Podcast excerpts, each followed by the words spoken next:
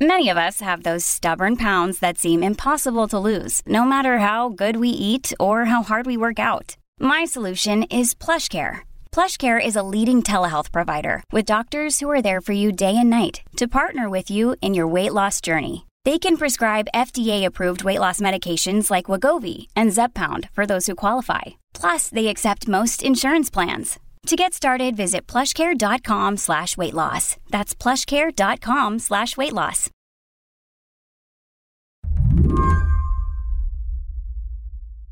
Jean Peters Baker swore an oath to uphold Missouri's laws. And then Roe v. Wade was overturned. And Jean had to try to figure out what exactly the law was. In Missouri, an abortion trigger law was nearly instantaneous. Within the first 15 minutes, it became law in Missouri upon the decision being released in Roe. Wow. I mean, have you ever had a law flip that quickly? It's like a light switch. No, we really haven't. Certainly not one of this caliber. Jean is the Jackson County prosecutor, by the way. I had to pivot pretty hard to see, okay, what is this new law? And then when I realized, oh, it's a near total ban. Near total ban.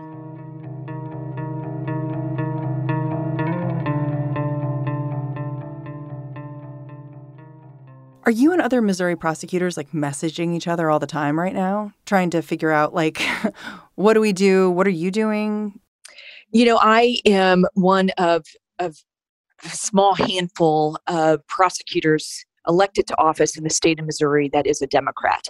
The vast majority are Republican. So no, for me. So there may be other message groups that are happening, but I'm not in them. I would like to be, because the more advice and counsel I can get from others, the better. But I've had to kind of do this on my own.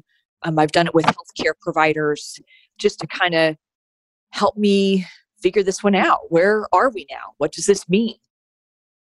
Jean has scoured the law itself, of course. Missouri's ban passed in 2019. Now that Roe's been overturned, it makes performing an abortion a Class B felony.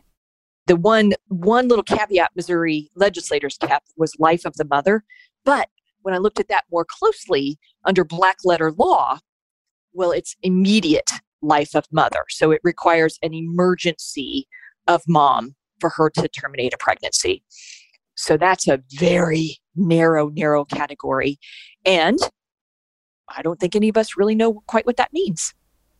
Yeah, it's funny. I have a colleague who has this theory that the abortion bans that are going to into effect right now, the people who wrote those laws never really thought they'd go online. And the reason she thinks that is because the impact has just been so chaotic. It's like folks never really thought through what would happen on day two. I think that's true.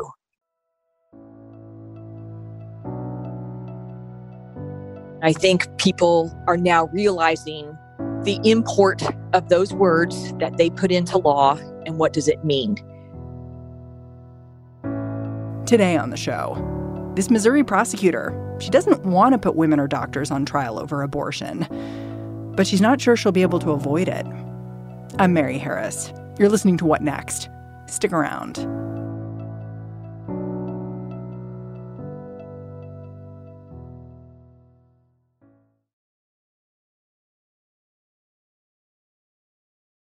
This episode is brought to you by Discover.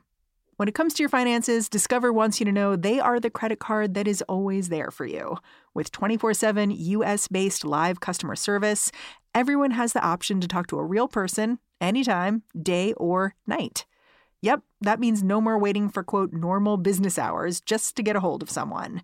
We are talking real service from real people whenever you need it. Get the customer service you deserve with Discover. Limitations apply. See terms at discover.com/creditcard.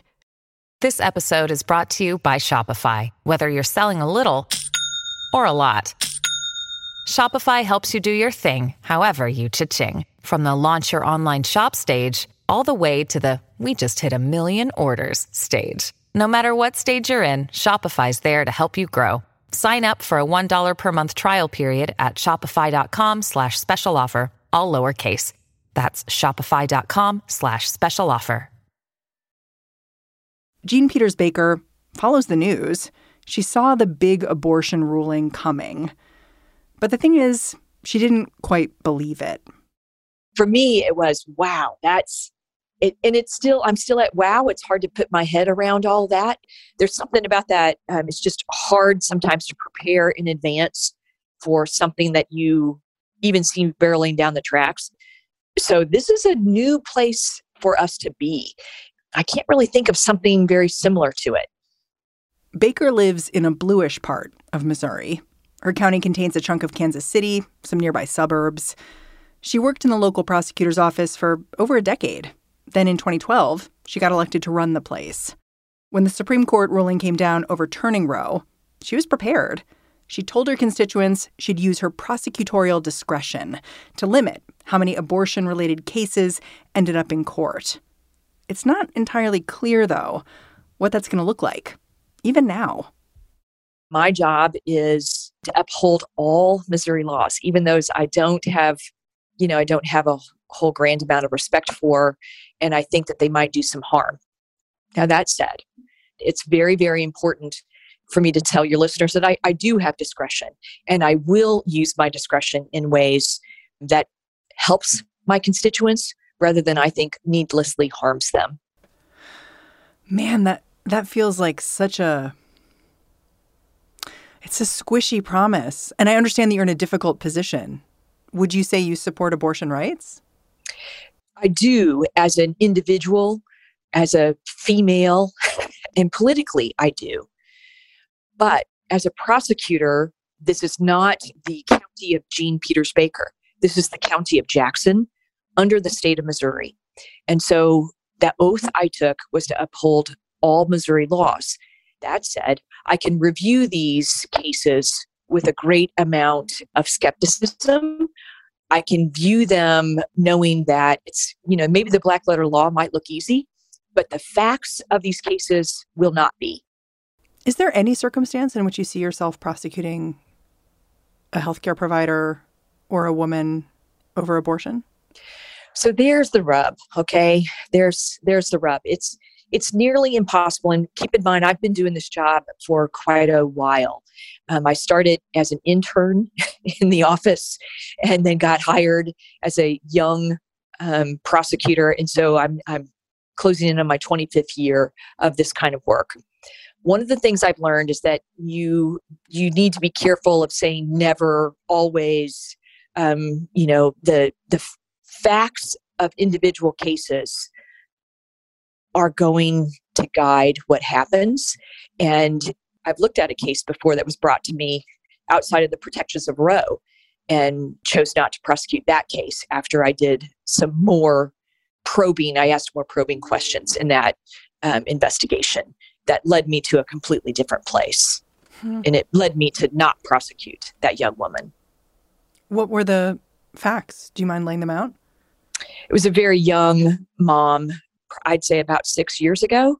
The father was out of the picture, and she ordered drugs through the mail, and she did abort her fetus, but she also nearly killed herself. There's some other factors that layered in there. Her socioeconomic status was very low. She had no family support. So she was just somebody out there on her own struggling. And I don't believe my system is meant to bring her into a courtroom. I did not prosecute that case because I learned during my review of it that she was suicidal, that she almost killed herself, by taking those drugs. And to you, that was mitigating. Of course it was. And every prosecutor should want to know those things. So you need to go out and get them yourself. And perhaps for the healthcare provider, you need to fully understand that individual's thought about what they needed to do as a healthcare provider. What's their oath? What's the oath of a healthcare provider? I'm trying to put myself in the position of a physician in Jackson County who has maybe provided abortions in the past and maybe looking for guidance about what to do now.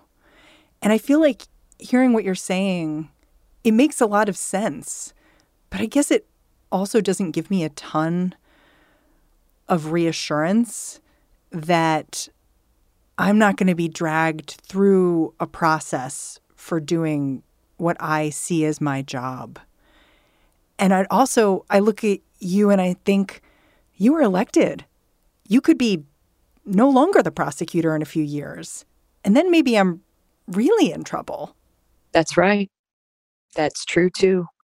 What do you hope that doctors do in your county hearing your position? Like, what do you hope it gives them? I really would love to be able to give healthcare professionals reassurance. All I can do, though, in this moment is give them the notion that I will give everybody a fair shake, that my job is to review the law to make sure that I am upholding my role as the prosecutor. But even that said, I believe in the work that healthcare providers do. I believe that they are the experts, not me, and that I want to respect the work that they do. There's a Republican county prosecutor in your region, in Platte County, who said he will pursue abortion ban-related cases. That makes things extra confusing, I'm sure, for those physicians and women about what they do. And it makes it seem even more like what you're offering might be cold comfort. And I understand it's all you can offer potentially. But I wonder if you struggle with that a little bit. I am 100% struggling with it, yes. As a public servant who upholds Missouri's laws by an oath of office, I am simply the steward of this office for now, entrusted by the voters to do it. I want to do the job as best I know how to do it, and as fairly as I know how to do it, and justly. So with all those things in mind, I have a very difficult job ahead in trying to figure out how to provide some comfort to the work, necessary work, that healthcare providers give without being harmful to them in that process. It's going to be difficult for all of us. You've shared a bunch of concerns about Missouri's law. And one of them is that it could be used to prosecute a woman who sought an abortion.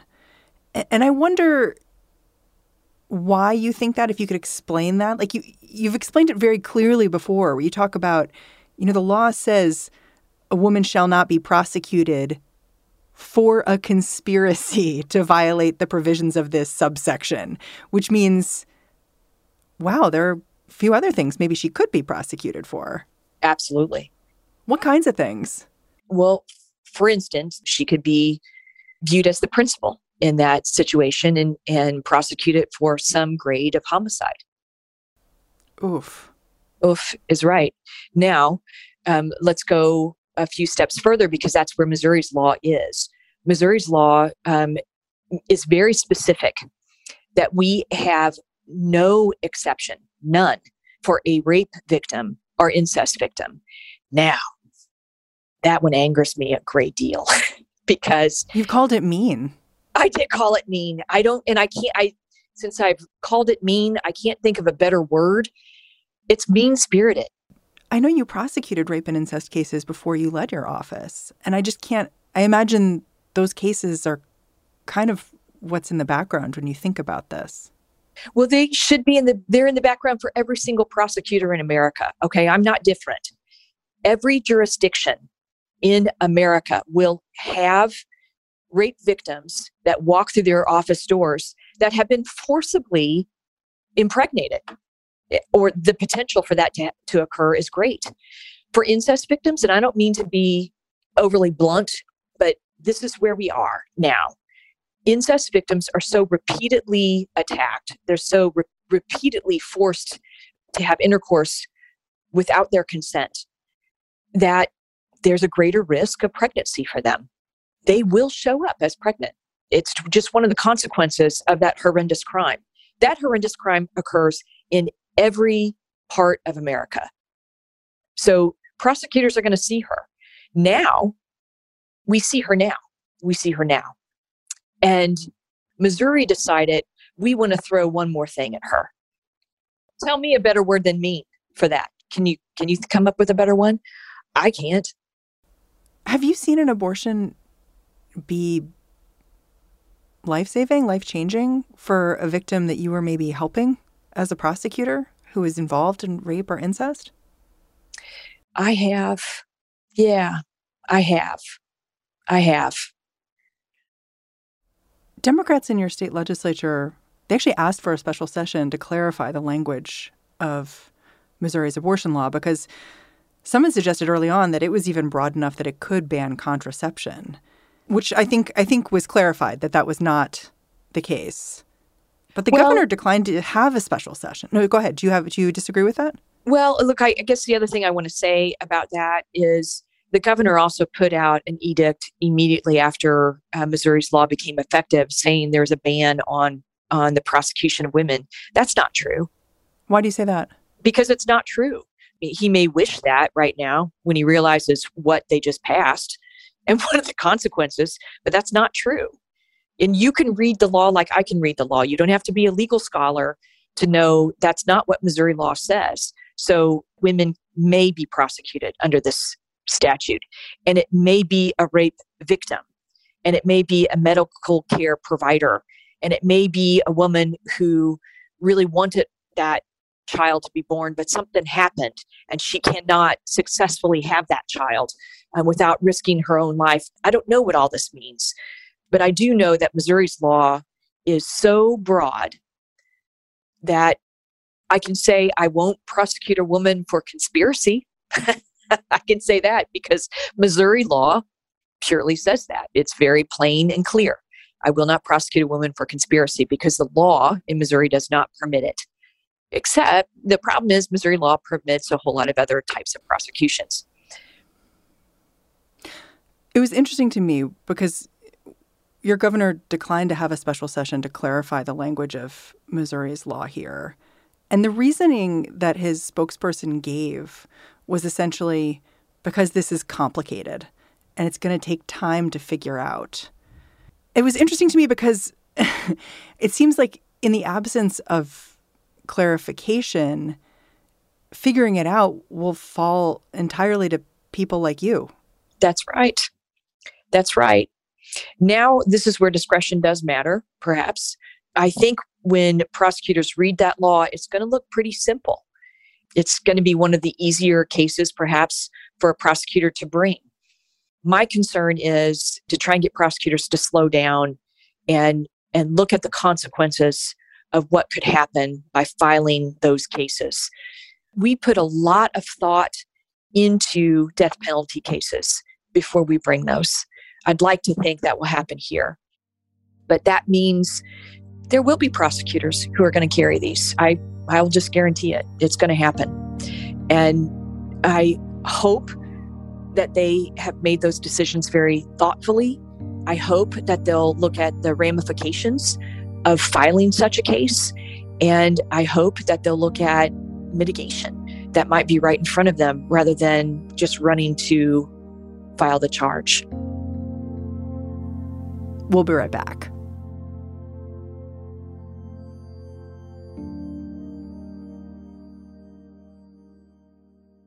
This episode is brought to you by Progressive Insurance. Hey, listeners, whether you love true crime or comedies, celebrity interviews, news, or even motivational speakers, you call the shots on what's in your podcast queue, right? And guess what? Now you can call the shots on your auto insurance, too. Enter the Name Your Price tool from Progressive. The Name Your Price tool puts you in charge of your auto insurance by working just the way it sounds. You tell Progressive how much you want to pay for car insurance. Then they'll show you a variety of coverages that fit within your budget, giving you options. Now, that's something you'll want to press play on. It's easy to start a quote, and you'll be able to choose the best option for you, fast. It's just one of the many ways you can save with Progressive Insurance. Quote today at Progressive.com to try the Name Your Price tool for yourself and join over 28 million drivers who trust Progressive. Progressive Casualty Insurance Company and Affiliates. Price and coverage match limited by state law. Last week, there was this story out of Ohio that got a ton of attention about a 10-year-old who traveled out of state to get an abortion after being raped by a 27-year-old. Raped 6 weeks pregnant. already traumatized, was forced to travel to another state. What I thought when I saw that was how much power government prosecutors have right now. Because first of all, you had Ohio's attorney general saying, you know, I don't think this happened initially, even though there is a case that clearly did happen. I know our prosecutors and cops in this state. There's not one of them that wouldn't be turning over every rock in their jurisdiction if they had the slightest hint that this had occurred there. Then you had the Indiana attorney general saying he was going to investigate the doctor who had performed the abortion.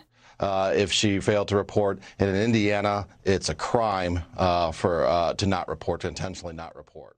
And it just seemed like there was so much legal involvement. And it was clear to me that government attorneys can really raise or lower the heat around abortion and how we talk about it.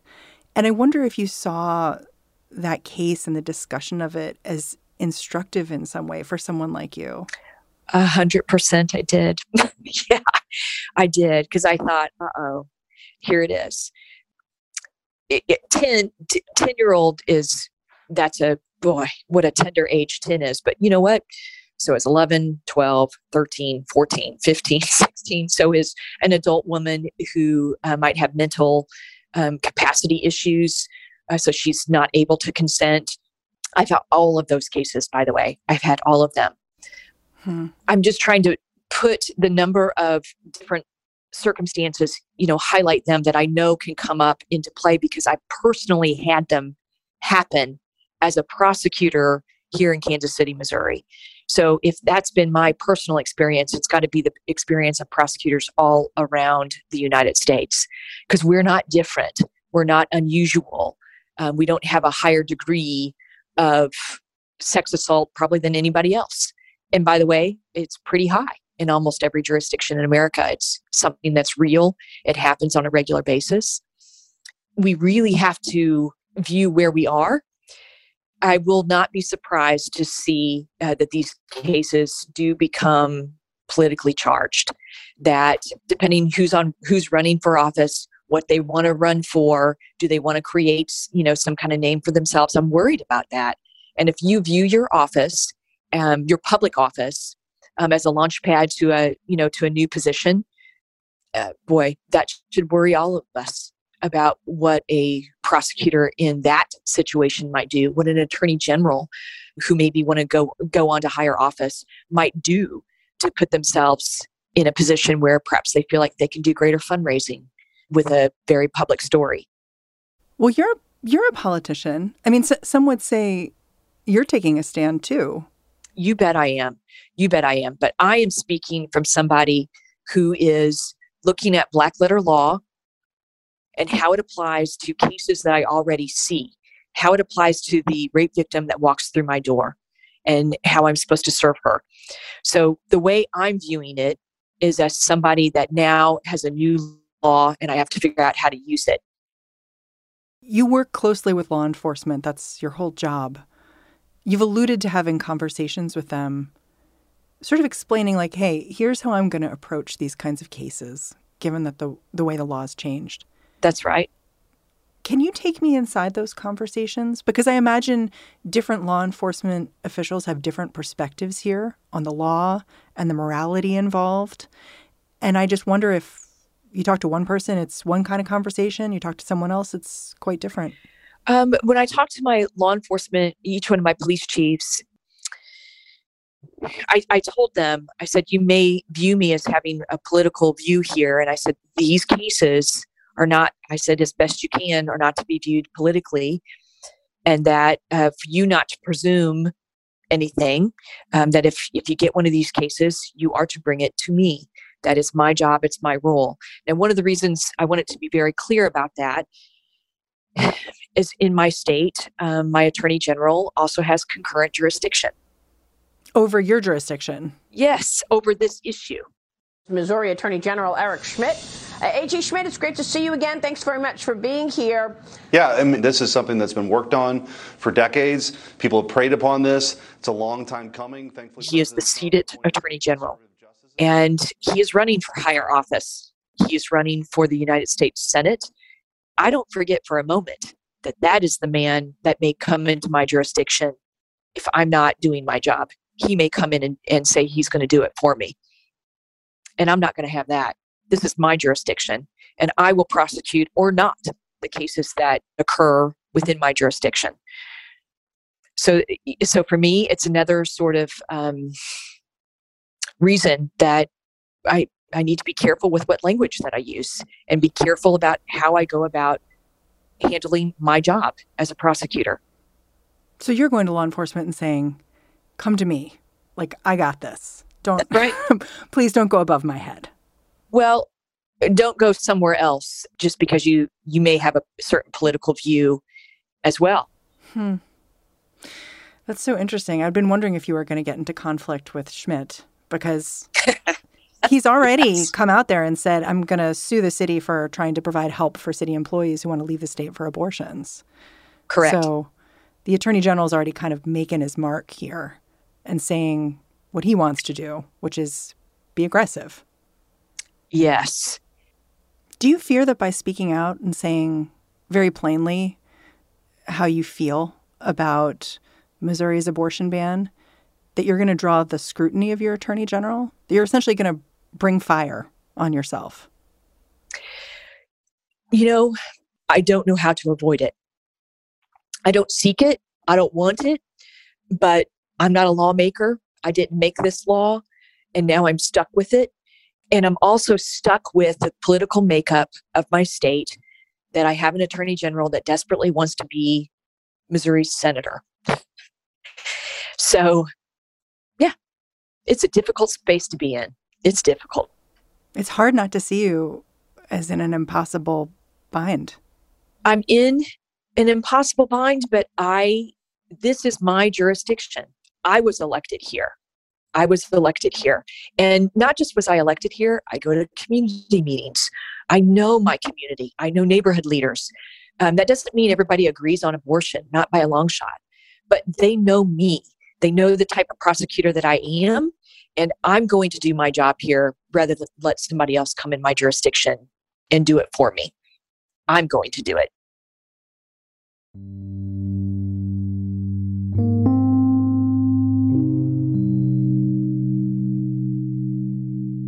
Jean Peters Baker, I'm really grateful for your time. Thanks for talking. You're welcome.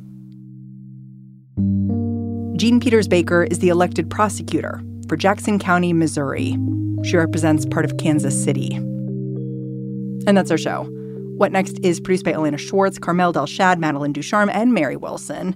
We're getting a little help these days from Anna Phillips, Jared Downing, and Anna Rubinova. And I'm Mary Harris. You can go track me down on Twitter. I'm at Mary's Desk. In the meantime, I will catch you back here bright and early tomorrow morning.